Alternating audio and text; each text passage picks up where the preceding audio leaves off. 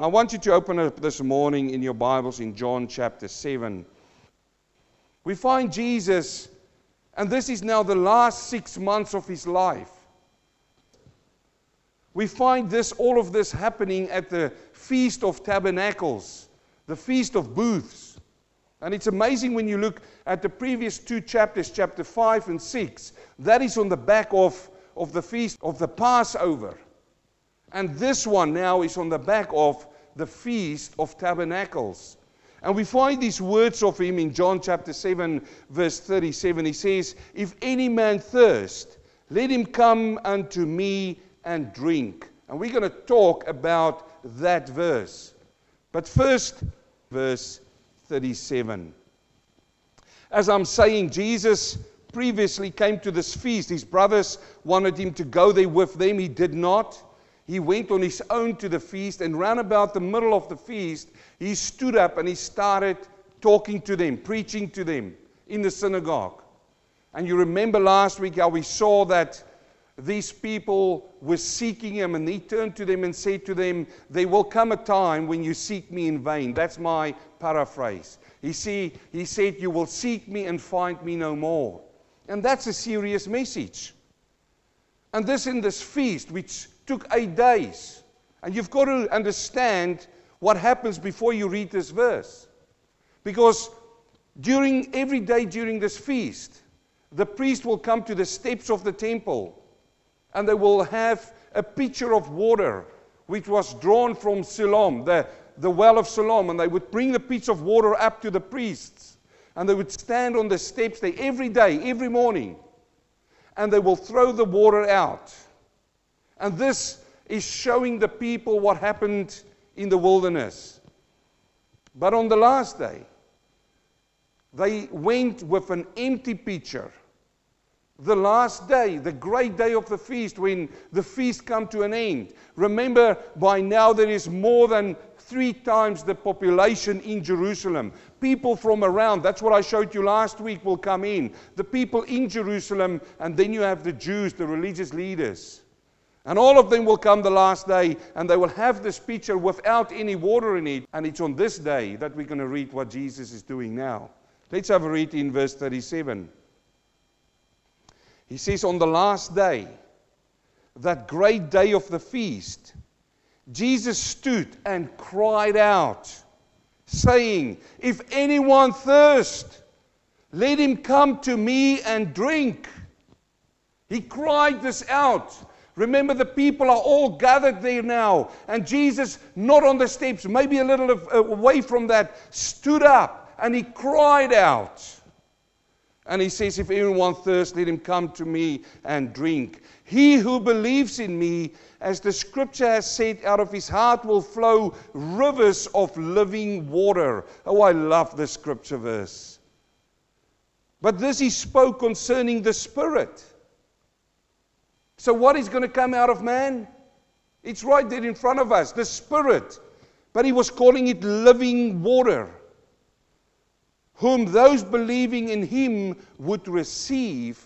For the Holy Spirit was not yet given because Jesus was not yet glorified. He was not yet glorified. He would be glorified on the cross when he died for our sins.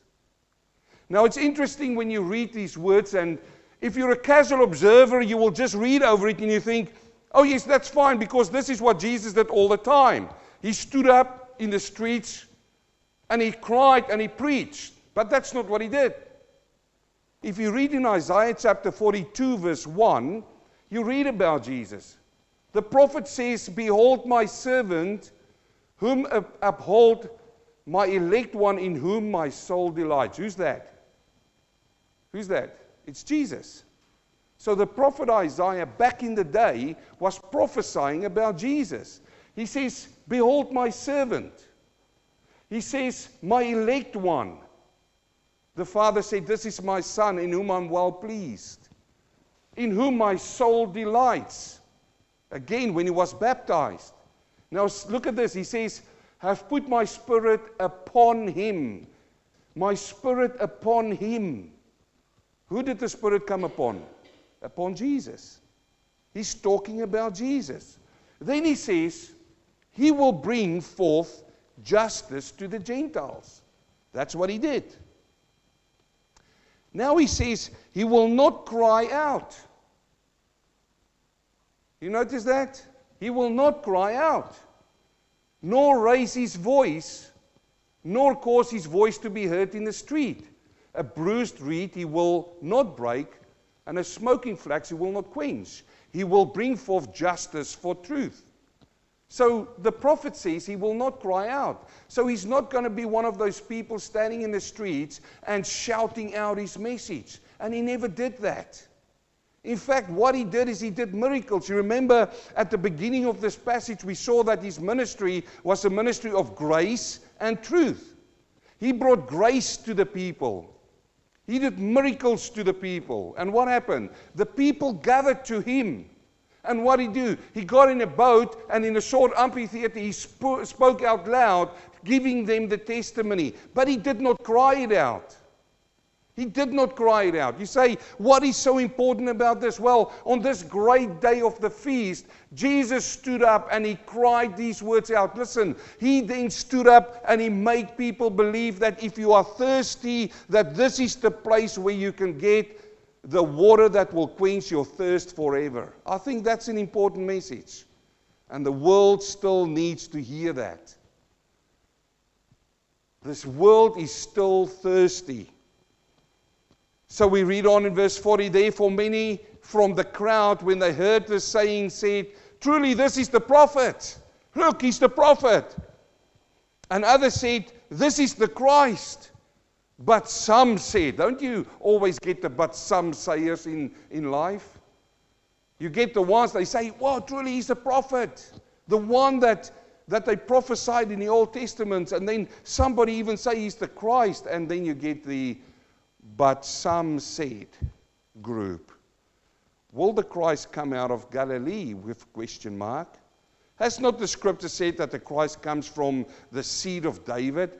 and from the town of Bethlehem where David was. Is that where he came from? Yes. They were right, but they questioned the truth.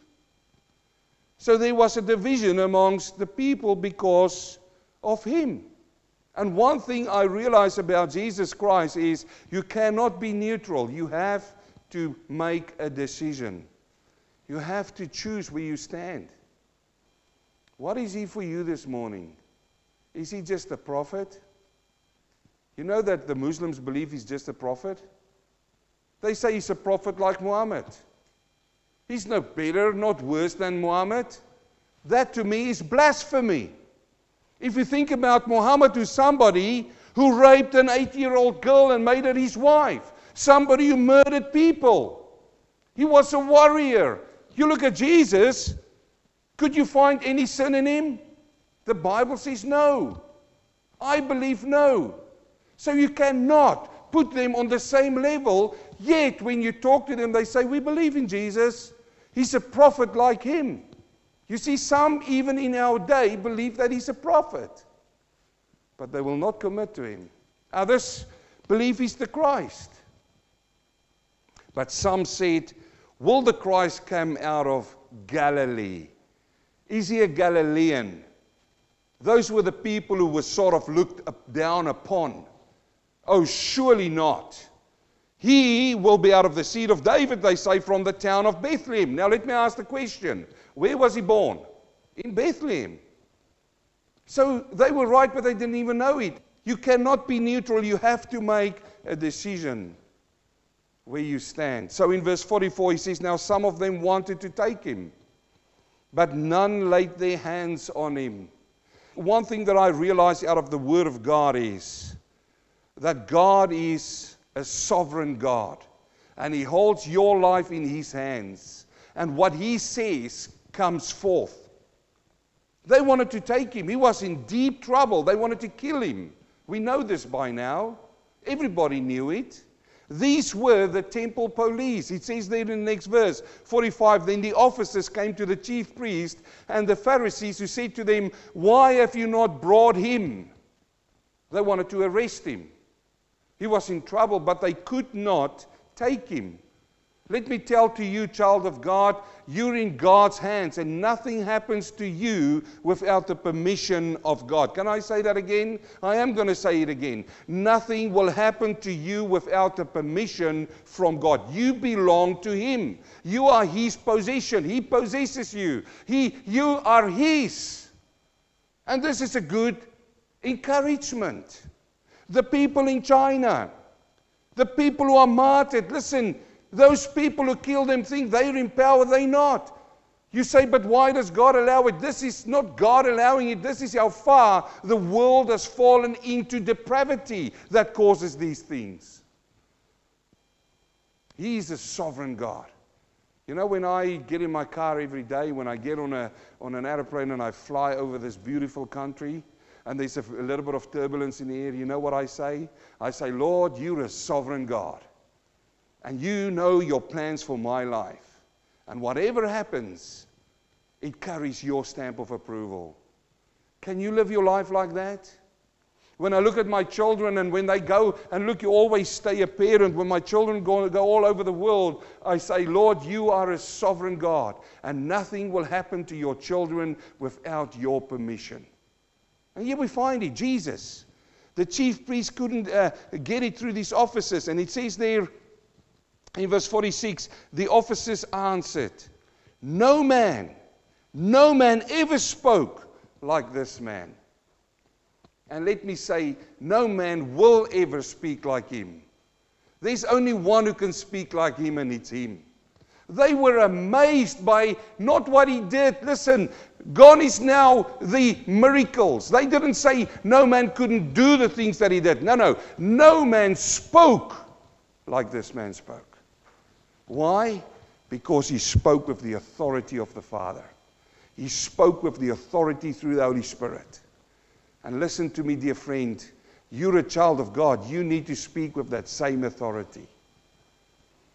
Then the Pharisees answered them and they say, Are you also deceived? Have any of the rulers of the Pharisees believed him? Look, look at these people's you know, mentality around this now. They go, Are you also deceived? I mean, take us as the example, the authorities, the Pharisees. Have we believed in him? So if we don't believe in him, duh, then you can't believe in him, duh. That's the argument here. But this crowd does not know that the law is accursed. So they put the crowd down. They say, Oh, we are taking the moral high ground. We are way better than the crowd here. And in verse 50, Nicodemus, John chapter 3, he's the one who came to Jesus by night. He's the one who spoke to Jesus about the things, and Jesus committed himself to him, talking about being born again. This deacon Nicodemus, and now John puts it in brackets. You see, this is what he writes. This is what I love about John. These brackets is what he falls in between, just to explain to the Gentiles. His gospel was written to Gentiles and also to Jews. But the Jews would understand it, but now he's just explaining. He gives a little bit of an expository. He says, He who came to Jesus by night being one of them. This Nicodemus said to them, Does our Lord judge a man before he hears him and knows what he's doing? It's a very good question. Otherwise, you've got a jungle law, yes? We just judge you, we don't hear what you say. They answered and said to him, Are you also from Galilee? One of those deplorables? Where did I get that word from? One of those unwanted? One of those poor which we don't count? He says, Are you also one of from Galilee? Search and look. Now, I, I, I like this hypocrisy from them. He said, They said, Search and look, for no prophet has arisen out of Galilee and everyone went to his house. Now, here's the question that I've got for you in this church this morning Have you searched and looked? Are they right? If they say that there's no, they uh, said um, that there's no prophet from Galilee, are they right? The answer is no, they are wrong. You know, Nicodemus should have known. He should have stood up there and say, Wait a minute, you are wrong. They were wrong. And let me prove it to you. In 2 Kings chapter 14, verse 25, we read about a man. He says, He restored the territory of Israel from the entrance of Hamath to the Sea of Arabah, according to the word of the Lord God of Israel, which he has spoken through his servant Jonah, the son of Amittai. Now, where did Jonah came from? He was a prophet. Jonah was a prophet. Where did he come from? The prophet who was from Gath Heber. Where is Gath Heber? Gath Heber is in Galilee. You see, this is the thing. And we see it now happening all over the world. Look, I'm not going to get involved in politics or anything. But what you see is going on in America is exactly what these people were doing. They are lying to the people, but because of their power, the people think it's the truth. Because of their power, because of their corruption, because of the interference, because of their religion, people think it's the truth. Now, forget politics. I don't want to get involved in that. But let's take religion. Why do so many people follow the religion these days? Blind, open eyed. Because they believe these people who stand up and say they are apostles, which they are not. They are false apostles, man made apostles. These false teachers who comes out and they, they dish up every single nonsense they can, and people believe them. Why? Because they know the truth. The ear hear what it's trained to hear. Your ear is trained uh, and it will hear what you train it to hear. And the eye is trained to see what the eye wants to see. I'll give you a great example. A couple of years ago, I wanted to buy a car, and it was a new car. So, what happens? These are many of these cars on the roads, but I never saw them until I walked onto the sales floor and I saw this car standing there, and I go, Whoa, this is a beautiful car. I never saw this car.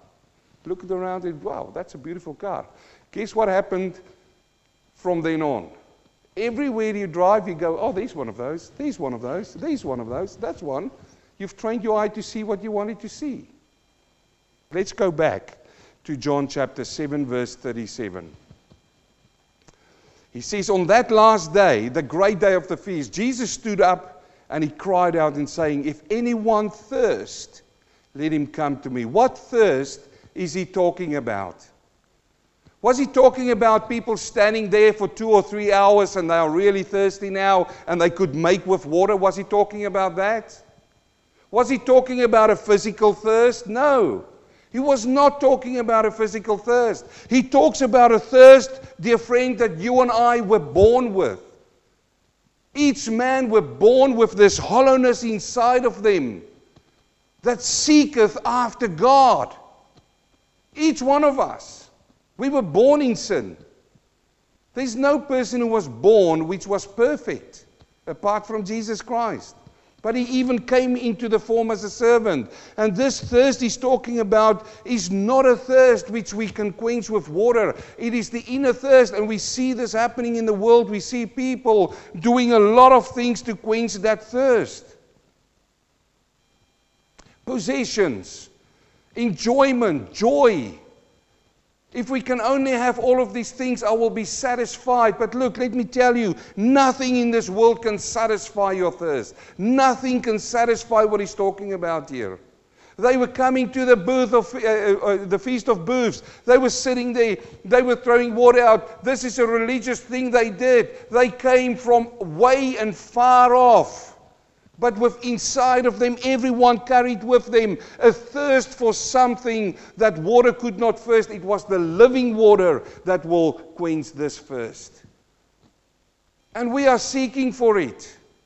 These days, they subscribe pills and medicine to help people feel better. But that's not the answer. The answer is what we're talking about today Jesus Christ. It's Him who stood up and He cried out. It caught attention, and this message is if anyone thirst, come unto me. Look, it's even in Isaiah chapter 55, verse 1. He says, Ho! You see the word there? Whenever I see that word, I think about somebody riding on a horse. And he pulls the reins in and he says, Whoa, stop. Think. Everyone who thirst, come to the waters. And you who have no money, come buy and eat. Yes, come buy wine and milk without money and without price. Why do you spend money? Oh, this is a good question, is it? Why do you spend money? On what do you spend money? People today spend money to satisfy that thirst, to satisfy self. It could be possessions, anything. He says, Why do you spend money for what is not bread? Why? Because you've got a thirst. And your wages for what does not satisfy. Listen carefully to me and eat what is good and let your soul delight itself in abundance. Incline your ear and come to me. Hear, and your soul shall live, and I will make an everlasting covenant with you. You see, he's talking about the soul that shall live. He says, if you don't spend money on bread that is not bread and wages on things that doesn't satisfy, but I will give you something that will make your soul delight. I will make a covenant with you. I will take your sin away. This is what Jesus is talking about here. Now look at John 4, uh, chapter 4, verse 10. You remember the lady at the well? She was standing there and the same thing. Jesus said exactly the same thing that he's saying now. Jesus answered and said to her, If you knew the gift of God and who it is who says, Give me a drink, you would have asked him and he would have given you living water. You see, he was already saying this message before that day in John chapter 7. Only a few chapters back, he said it already. I will give you living water. Living water. The woman said to him, Sir, you have nothing to draw. You see, she's doing what we do. We look in the physical. Nothing to draw, and the well is deep. Where then do you get this living water? Isn't that a good question? Look, we're going to do some hard work in the Bible now. We're going to do some Bible study, really, really deep Bible study now. I want to give you as much scriptures as I can. Then I don't talk nonsense. He says it right there. He says, where, do I get that living water? Jesus stands up on that stairs. He says, Anyone who thirsts, come unto me. Where do you get the living water? Come unto me. Where do you get the living water? Come unto me. Come unto me. This is what Jesus is saying still today. Come unto me. Nobody else. Nobody else carries the living water. He carries it. He says, Come unto me. Then he says, Are you greater than your father Jacob, thinking in the flesh again, who gave us the well and drank from it himself, as well as his sons and his livestock? Wow, he was a great man, wasn't he? Jesus answered and said to her, Whoever drinks of this water will thirst again. Let me tell you this morning if you keep on drinking the water that you're drinking, you will thirst until you die the day. But he says, Come unto me. Come unto me, Jesus says.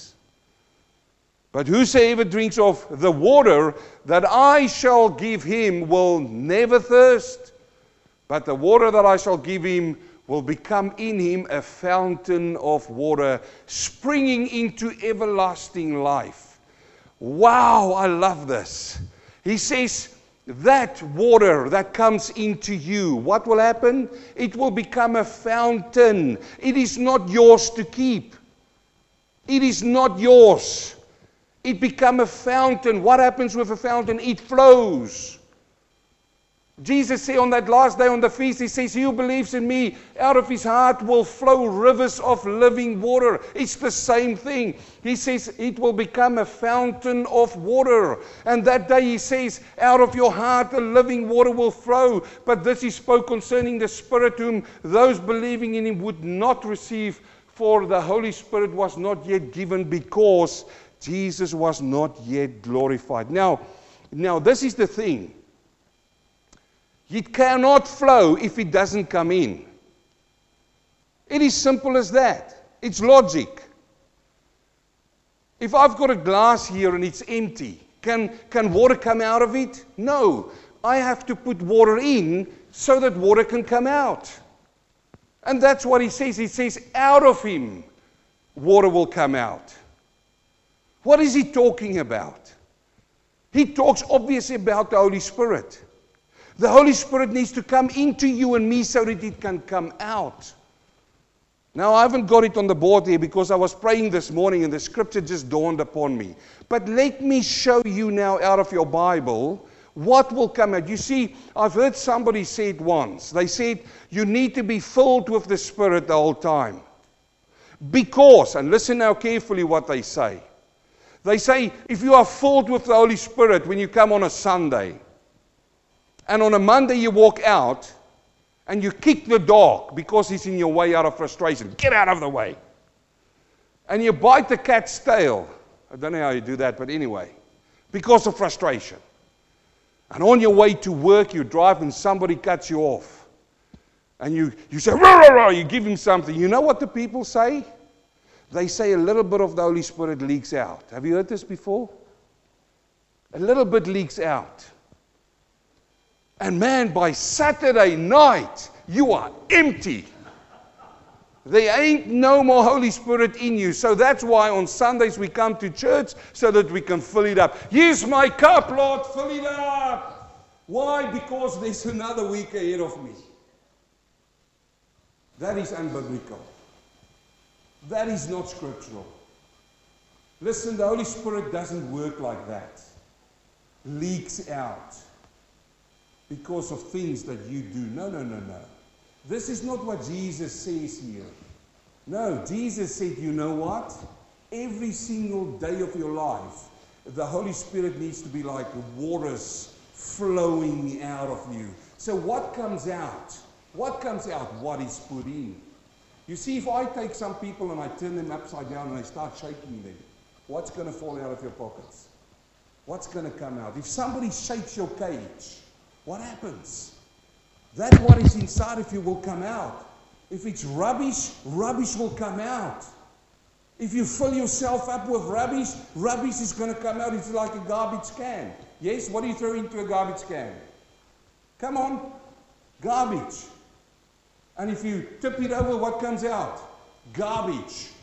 This is not garbage. This is the living water. He says it comes in. Now, let me show you what needs to happen. Go in your Bible to Galatians chapter 5. Galatians chapter 5. Let me show you here. What is he talking about when he says that streams of living water will come out? Will come out. The previous verse, when he says it will become a fountain of water. What water is it that's going to come out? How do I identify? How do I identify that somebody has the Holy Spirit in him? How? Have you ever asked that question? The Bible gives the answer. Look here in Galatians chapter 5, verses 22. But the fruit of the Spirit, you see that? Now, some of you know that I've preached on this before. It's not fruits, it's not a plural. Look in your Bible. It's a singular. The fruit, the fruit, fruit, fruit, singular of the Spirit is the following it is love, joy, peace, long suffering, kindness, goodness, faithfulness, gentleness, self control. Against such there is no law. Why do I say it's not fruits? Because some people go about this. They go, whoo, let me look at that list there. Um, it is love. Oh, I've got so much love in my heart. Just look at me. I'm, oh, I've got so much love. But man, I haven't got long suffering. I'm working on that one. That's why it's not fruits. You either have it or you don't. It's all of those combined. So, what am I saying? If he says that streams of living water will come out, you will know it by its fruit. All of those things needs to come out of you every single day. You say, Whoa, wait a minute, you don't know my life, you don't know my frustrations. Yes, I don't, you're absolutely right, but God does. And that's why He gives you mercy and grace. Guess what? You need the mercy and grace so that you can pass that mercy and grace on to your husband, your children, and to your wife and your children, and to everybody around you. That needs to come out of you consistently, constantly.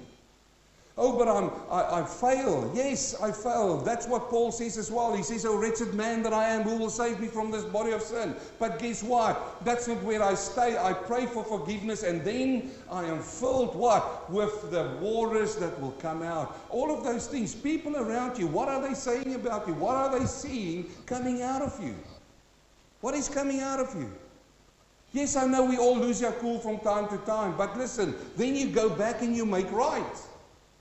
But why? Why do you say that? Because it's one of those things, isn't it? Joy, peace, long suffering, kindness, goodness, faithfulness, gentleness, self control, forgiveness. All of those things. That is what comes out of man. That is the fruit of the Spirit that he's talking about. Now, the question is how does it come in to you? I want to give you three prepositions of the Holy Spirit, and then we'll pray and go according to the scriptures. Prepositions. A preposition is a, is a position of a, a noun or a pronoun. It is showing you where something is. I want to give you three prepositions right in front of us of the Holy Spirit. First of all, he talks about the Spirit with you. The Spirit with you. In John chapter 14, verse 15, he says, If you love me, keep my commandments, and I will pray the Father, and he will give you another helper, that he may abide with you forever. The Spirit of truth, whom the world cannot receive because it neither sees him nor knows him. But you know him. For he dwells with you and will be in you. You see, friend, the Holy Spirit, when you and I, we are so privileged. When we were born, the Spirit is on this earth. And the Spirit is with you. It is the word para.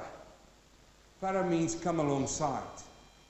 That is where we get our word parachute from. Now, this word here for helper, the Father will give you another helper. That is the Holy Spirit. That word is paraclete in Greek. Para, that word, and cleat that means strength. That means the Holy Spirit will come alongside you and strengthen you. If you use it with with. The Spirit was poured out on the earth. Now, what is the work of the Holy Spirit? The work of the Holy Spirit is to convict the world of sin. It is to convict the world of sin and of righteousness and of judgment. Righteousness means to live a life acceptable to God. There's two kinds of righteousness in the Bible. One is to live a life acceptable to myself. That's the wrong one. Then you get the life acceptable to God. Now, what does the Holy Spirit do? He comes, para, next to you. And He pulls you. He pulls you towards Him, towards God, towards the Father, towards the Scriptures. He convicts you of sin at this point in time is not in you. It's just a constantly, maybe you're driving and you hear a song and you've done something wrong and there's a conviction. I remember in my life, I thought I was, you know, the whole world belonged to me. I was doing things at a fast pace. I was a young man. I was on my way to the pit of hell. I was invited to a church service. And I could have said no. And I wanted to say now, Well, what's this thing about church? Man, church is just a thing you go to on Sundays, you sit there and you keep your eyes open so that mom and dad's not mad at you, and then afterwards you go on with your life. You do whatever you did before. That's what church was all about. But that day, I was invited to that church.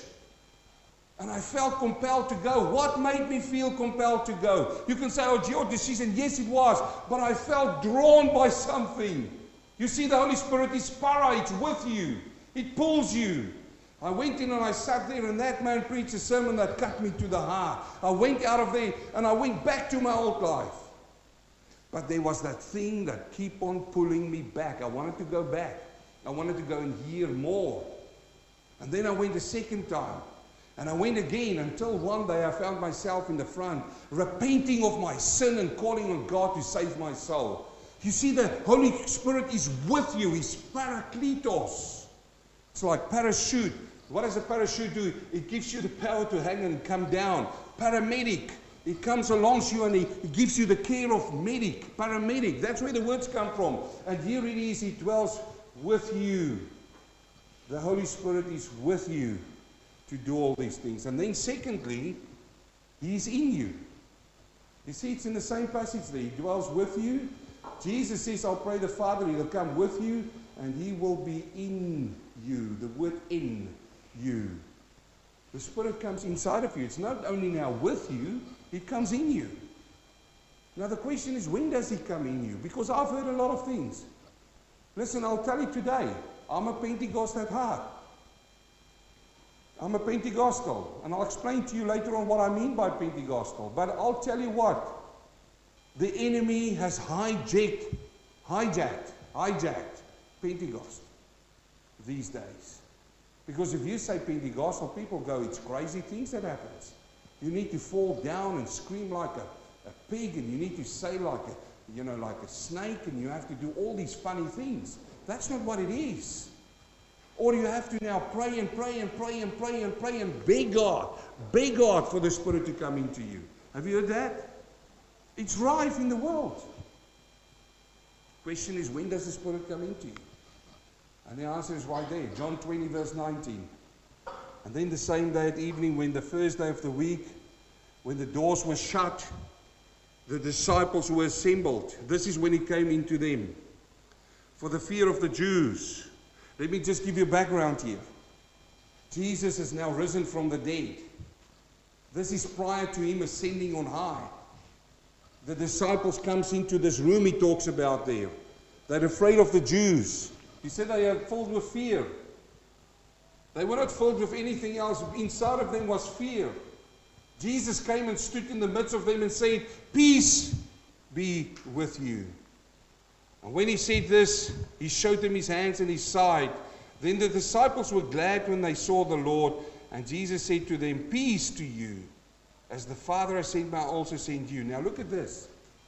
And he, when he had said this, he breathed on them and said to them, Receive the Holy Spirit.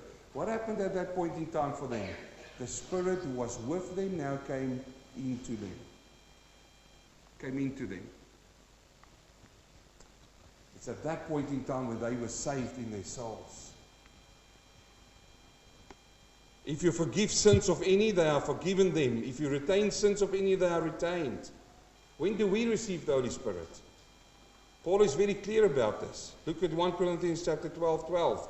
For as the body is one and has many members, but all the members of that one body being many are one body, so also is Christ. 1 Corinthians 12, 13.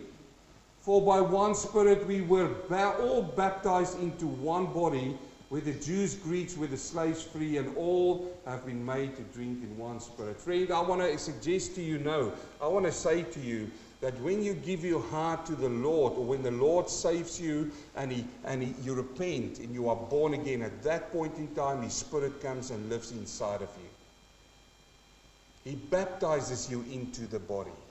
The Spirit who was now with you, para, becomes in. It comes into you.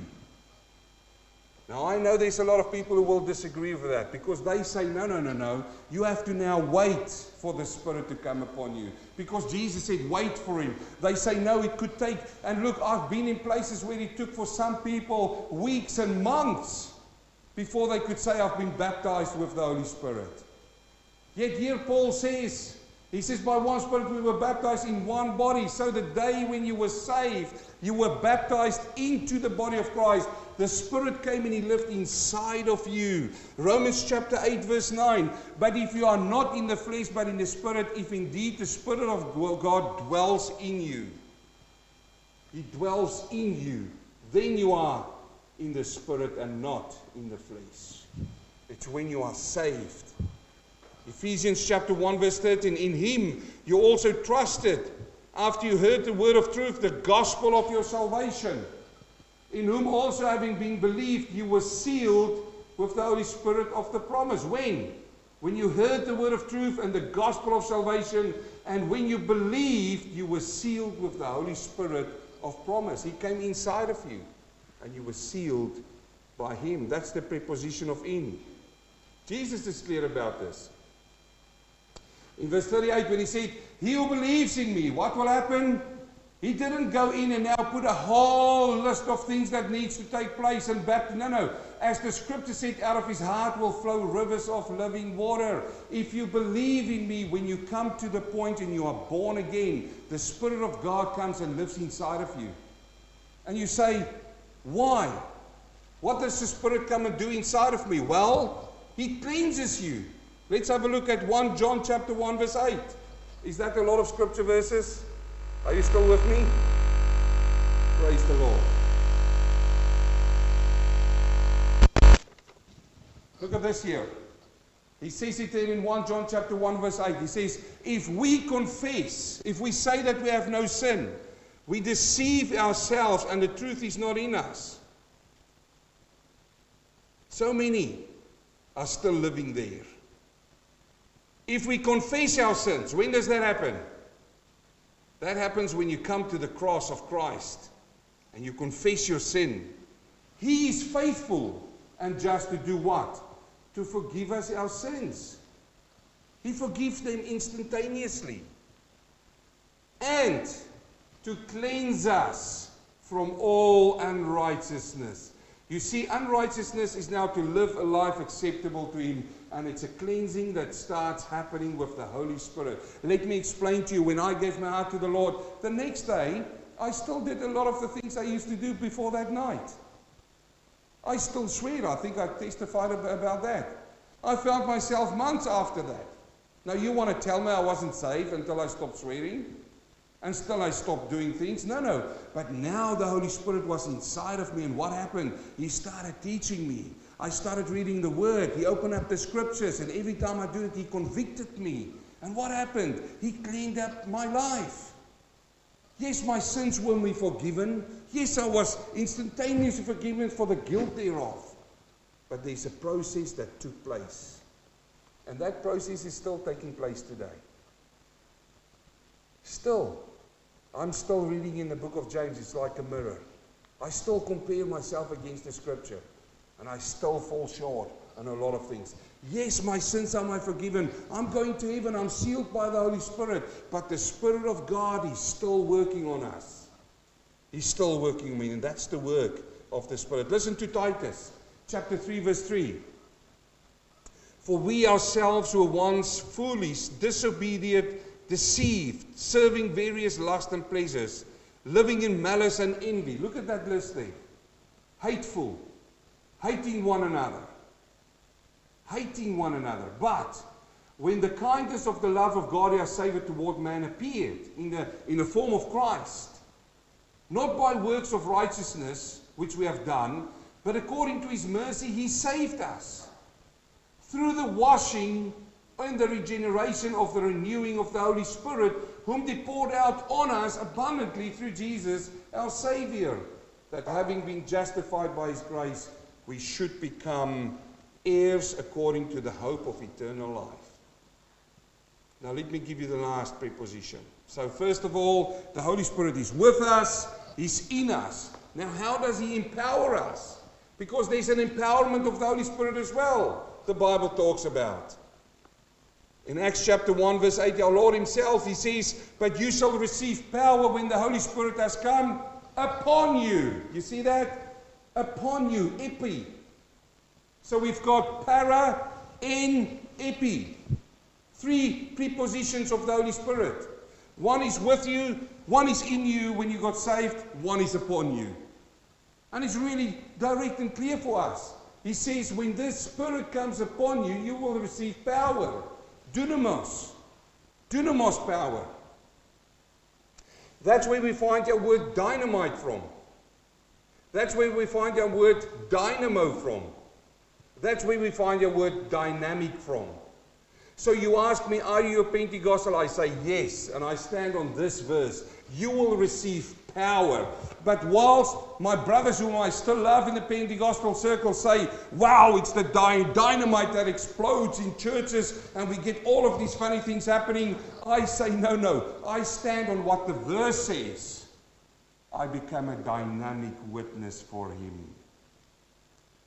He gives me the power to become a dynamic witness for Him. He says, And you will be my witness in Jerusalem, Judea, Samaria, and to the ends of the earth. There's a difference here.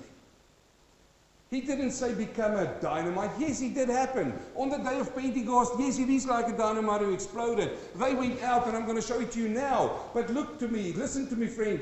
We become a dynamic, a dynamic person for Christ. Why? Because the name witness there is martyr. And believe me, you will need to have the power of God to be killed for God. Go and ask Polycarp. I've put it in the newsletter today for you to read.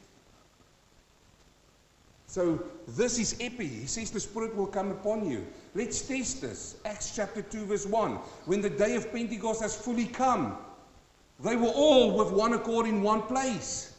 Remember, before this, Christ to the disciples, he was blowing on them. Well, what did they receive? The Holy Spirit. So they were in that room with the Spirit already in them. You with me now?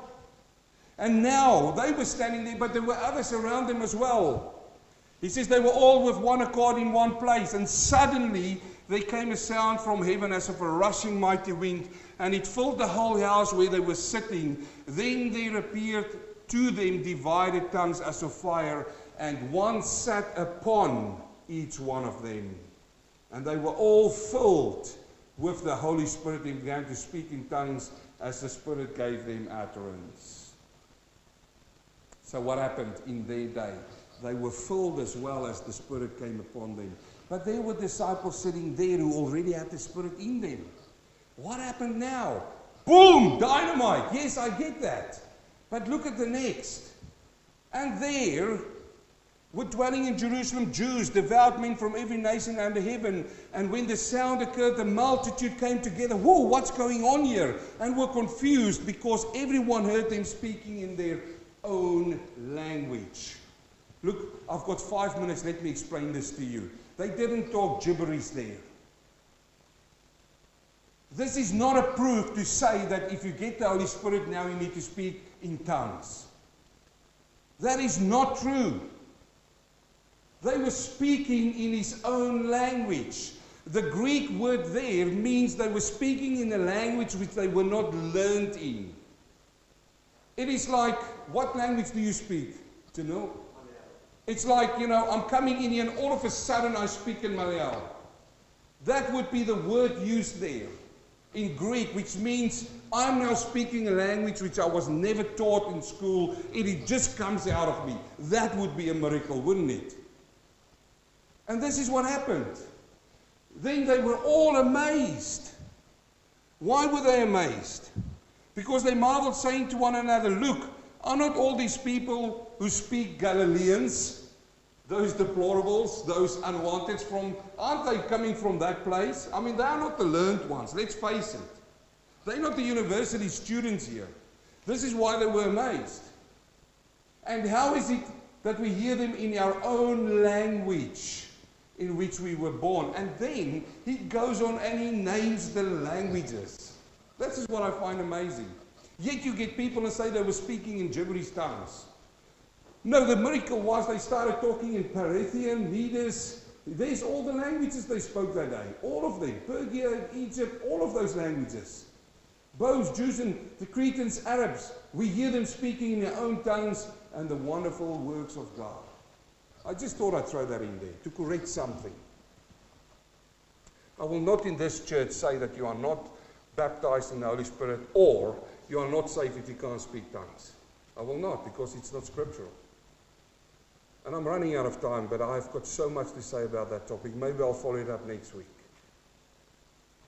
But here is the three prepositions with, in, upon. Upon empowers you. Upon uh, empowers you for ministry. You see, you shall receive power to be my witness. The Holy Spirit has got a work to do in you first before you can be sent. The Holy Spirit works in inside of you before you can be sent. I know I'm repeating myself, but I'm serious about this thing. He works in you to bring you to a place of maturity. Let me finish off with these two verses. Matthew chapter 3, verse 16.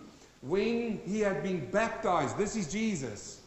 He came up immediately from the water, and behold, the heavens were opened to him, and he saw the Spirit of God descending like a dove. And where did he go? He went upon him. Before this, he wasn't in ministry. Before this, Christ wasn't in ministry. It is only after the Spirit came upon him what happened. He was taken into the wilderness and tested by the enemy, by the devil. This empowered him for the ministry he was going to go in. The baptism, this kind of baptism where the Holy Spirit came upon. Because in Acts chapter 1, Jesus did tell them, He says, Go and wait, for the promise will come upon you. He will come upon you, which was promised. If you understand this, you will understand the Holy Spirit. And listen, I by far not saying that I'm the final authority on that. Go and teach the scriptures. There's no controlling in this. It's the Holy Spirit to do the work. Luke chapter 4, verse 18. After this baptism, what does Jesus say? The Spirit of the Lord is upon me. And now that the Spirit of the Lord is upon him, what happens? It's anointed him to preach the gospel to the poor. He has sent me to heal the brokenhearted and do the work of ministry. So here is it. Jesus said, He who thirsts, come unto me, and out of him streams of living water will come forth. And it will just flow. That talks about the Holy Spirit preposition in you. And what does he do? He cleans you up from the inside out. Your sins are you forgiven. We've nailed that. That is done. But now the Spirit of God is flowing outside of you. People look at you and they go, There's something different about that person. Why? It shines out. It, sh- it just comes out of you. You know what they say? Every day he's the same. Every day she's the same. It's not as if this morning they woke up and got with the wrong foot out of bed. Have you heard that one? No. That is the Spirit and the water's flowing out.